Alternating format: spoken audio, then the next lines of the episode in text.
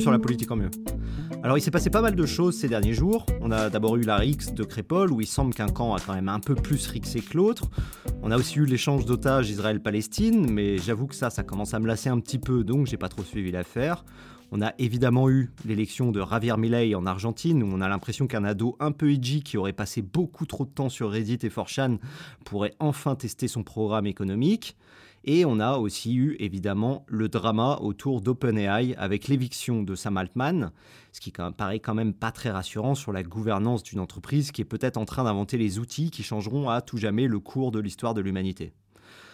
Bref, ça a été chargé et je reviendrai peut-être sur certaines de ces bricoles, mais le dossier du jour, ça va surtout être à la suite de la super performance électorale surprise de l'extrême droite aux Pays-Bas. Et je vais en profiter en fait pour voir ce qu'on peut en dire sur l'extrême droite européenne en général et française plus particulièrement. Alors c'est quoi les bails comme dirait le chanteur de pop urbaine Niska? Le 22 novembre ont eu lieu les législatives néerlandaises à la suite de la chute du gouvernement de Mark Rutte. Les résultats ont été assez surprenants parce que rien prédisait que le Parti de la Liberté, c'est-à-dire l'extrême droite, arriverait largement en tête comme ça a été le cas. Et son résultat a d'ailleurs plus que doublé par rapport aux dernières législatives de 2021.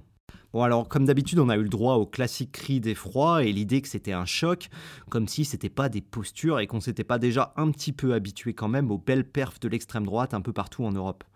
Et comme si on les voyait pas un peu venir maintenant. Je vais récapituler un petit peu le sujet en excluant volontairement l'Europe de l'Est, donc Hongrie, Lettonie, Slovaquie, qui évolue dans un contexte assez différent de l'Europe de l'Ouest quand même, à la fois en termes d'identité politique et de questions sociales sous-jacentes. Donc déjà, en Autriche, même si c'est pas le pays dont on parle le plus, il y a le FPO, qui est le parti classé à l'extrême droite et fait régulièrement partie des coalitions au pouvoir depuis de nombreuses années, en faisant autour de 15-20% des voix.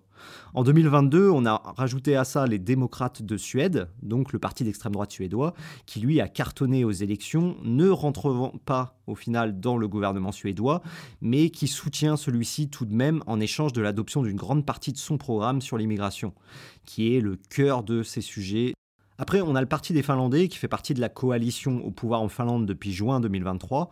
C'est un parti nationaliste avec une vision très ethnique de la Finlande et un programme économique plutôt de centre-gauche avec un certain conservatisme social marqué.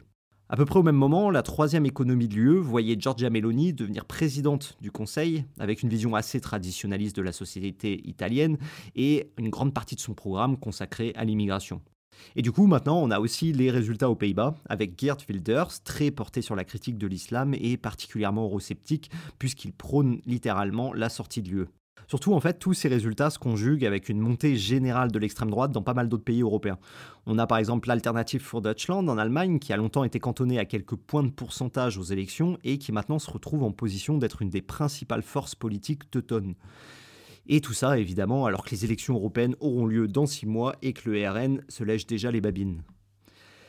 Mais ce qui me paraît pas très malin quand on parle de tous ces partis, c'est qu'on a l'impression qu'une seule ligne idéologique claire les traverse et amènerait l'Europe à la constitution d'un nouvel axe Rome-Berlin-Tokyo version 2K23 qui menacerait. Alors que quand même, faut rappeler qu'il y a par définition pas trop d'international d'extrême droite. Justement, l'une des composantes principales des partis d'extrême droite, c'est de défendre avant tout et principalement les intérêts nationaux et de se concentrer sur ce qui se passe à l'intérieur du pays. Du coup, il faudrait quand même pas s'imaginer qu'ils partagent tous la même vision des choses et portent un grand projet européen. Et la preuve de ça, c'est quand même le Parlement européen, parce que tous ces partis s'assoient pas côte à côte à Bruxelles en se jetant des regards langoureux et en se passant la main entre la cuisse ils sont souvent avec d'autres groupes politiques qui sont très différents et avec des intérêts très divergents. Par exemple, Fratelli d'Italia, avec leur nom de marque de pizza surgelée, siège dans un groupe avec le Parti des Finlandais. Mais le Rassemblement national, lui, siège avec la Ligue du Nord, donc l'autre parti d'extrême droite italienne, dans un autre groupe que ces deux premiers. Et ça, c'est assez normal parce que même s'il y a des grandes lignes communes entre tout ce qu'on appelle extrême droite, il y a aussi quand même des intérêts nationaux qui sont, eux, pas du tout alignés la Finlande, la Suède ou l'Italie vont pas se mettre en fait à s'entendre juste parce qu'ils ont quelques sujets en commun. Je pense même que, au moins sur les questions économiques et liées à l'Union européenne en général, les différences nationales sont plus fortes que les différences idéologiques. Et que du coup, même si l'extrême droite arrivait en Y au Parlement européen en juin prochain avec quantité de loups dans la bergerie, ça serait pas non plus le grand Big Bang annoncé. En fait, la France continuerait à défendre des intérêts français, la Suède continuerait à défendre les siens, les Pays-Bas les leurs. Et sur 90% des dossiers européens, et je le dis parce que je bosse moi-même sur ce sujet, on est plus sur le fait de défendre son bout de steak national que sur le fait de promouvoir un grand pan idéologique européen. Et au final, ça se passe déjà comme ça, et c'est ce qui se passera demain aussi. Évidemment, il y aura des différences politiques sensibles et ça tournera sûrement au ralenti sur pas mal de sujets. Mais à mon avis, il n'y a rien de cataclysmique à attendre comme on le suggère. Et j'aurais presque tendance à penser que ça pourrait être ça le vrai risque de l'arrivée de l'extrême droite au pouvoir en Europe. On le voit déjà avec Giorgia Meloni depuis un an qui change absolument que dalle en Italie sur ce pourquoi elle avait été élue. Elle a même dit en septembre qu'elle aurait espéré faire mieux puisque l'Italie bat désormais tous les records de migrants débarquant sur ses côtes. On a presque doublé entre 2022 et 2023, à croire qu'ils font exprès. Et du coup, en fait, Mélanie n'a pas le choix que de supplier l'Union européenne de l'aider à gérer tout ça.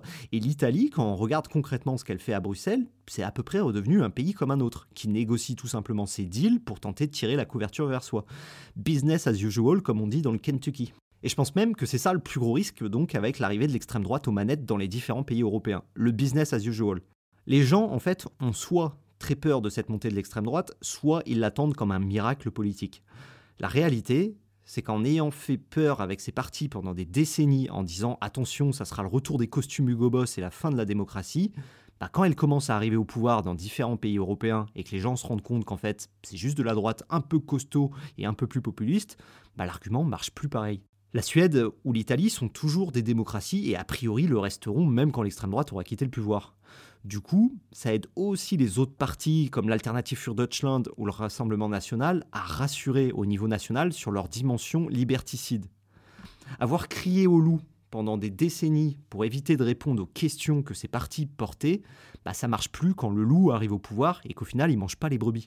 Et du coup, c'est aussi ça, selon moi, le principal risque, cette espèce de business as usual. Parce que le jour où le RN, l'AFD, Vox et Fratelli di Mozzarella auront déçu les gens qui les ont portés au pouvoir, qu'est-ce qui va se passer? Le gros risque là, pour moi, ça sera l'émergence d'une droite encore plus dure que celle-ci. Le Pen s'est déjà fait doubler sur sa droite par Zemmour et je doute pas que ça va continuer dans d'autres pays à arriver. Le risque pour moi, c'est pas tant Le Pen, Mélanie ou Wilders, c'est ceux qui viendront après eux quand ils n'auront pas vraiment réussi à contrôler l'immigration ou le sentiment de perte de contrôle sur leur destinée des peuples européens. Et pour avoir une chance d'éviter tout ça, il faudrait déjà réaliser ce qui marche et ce qui ne marche pas contre l'extrême droite.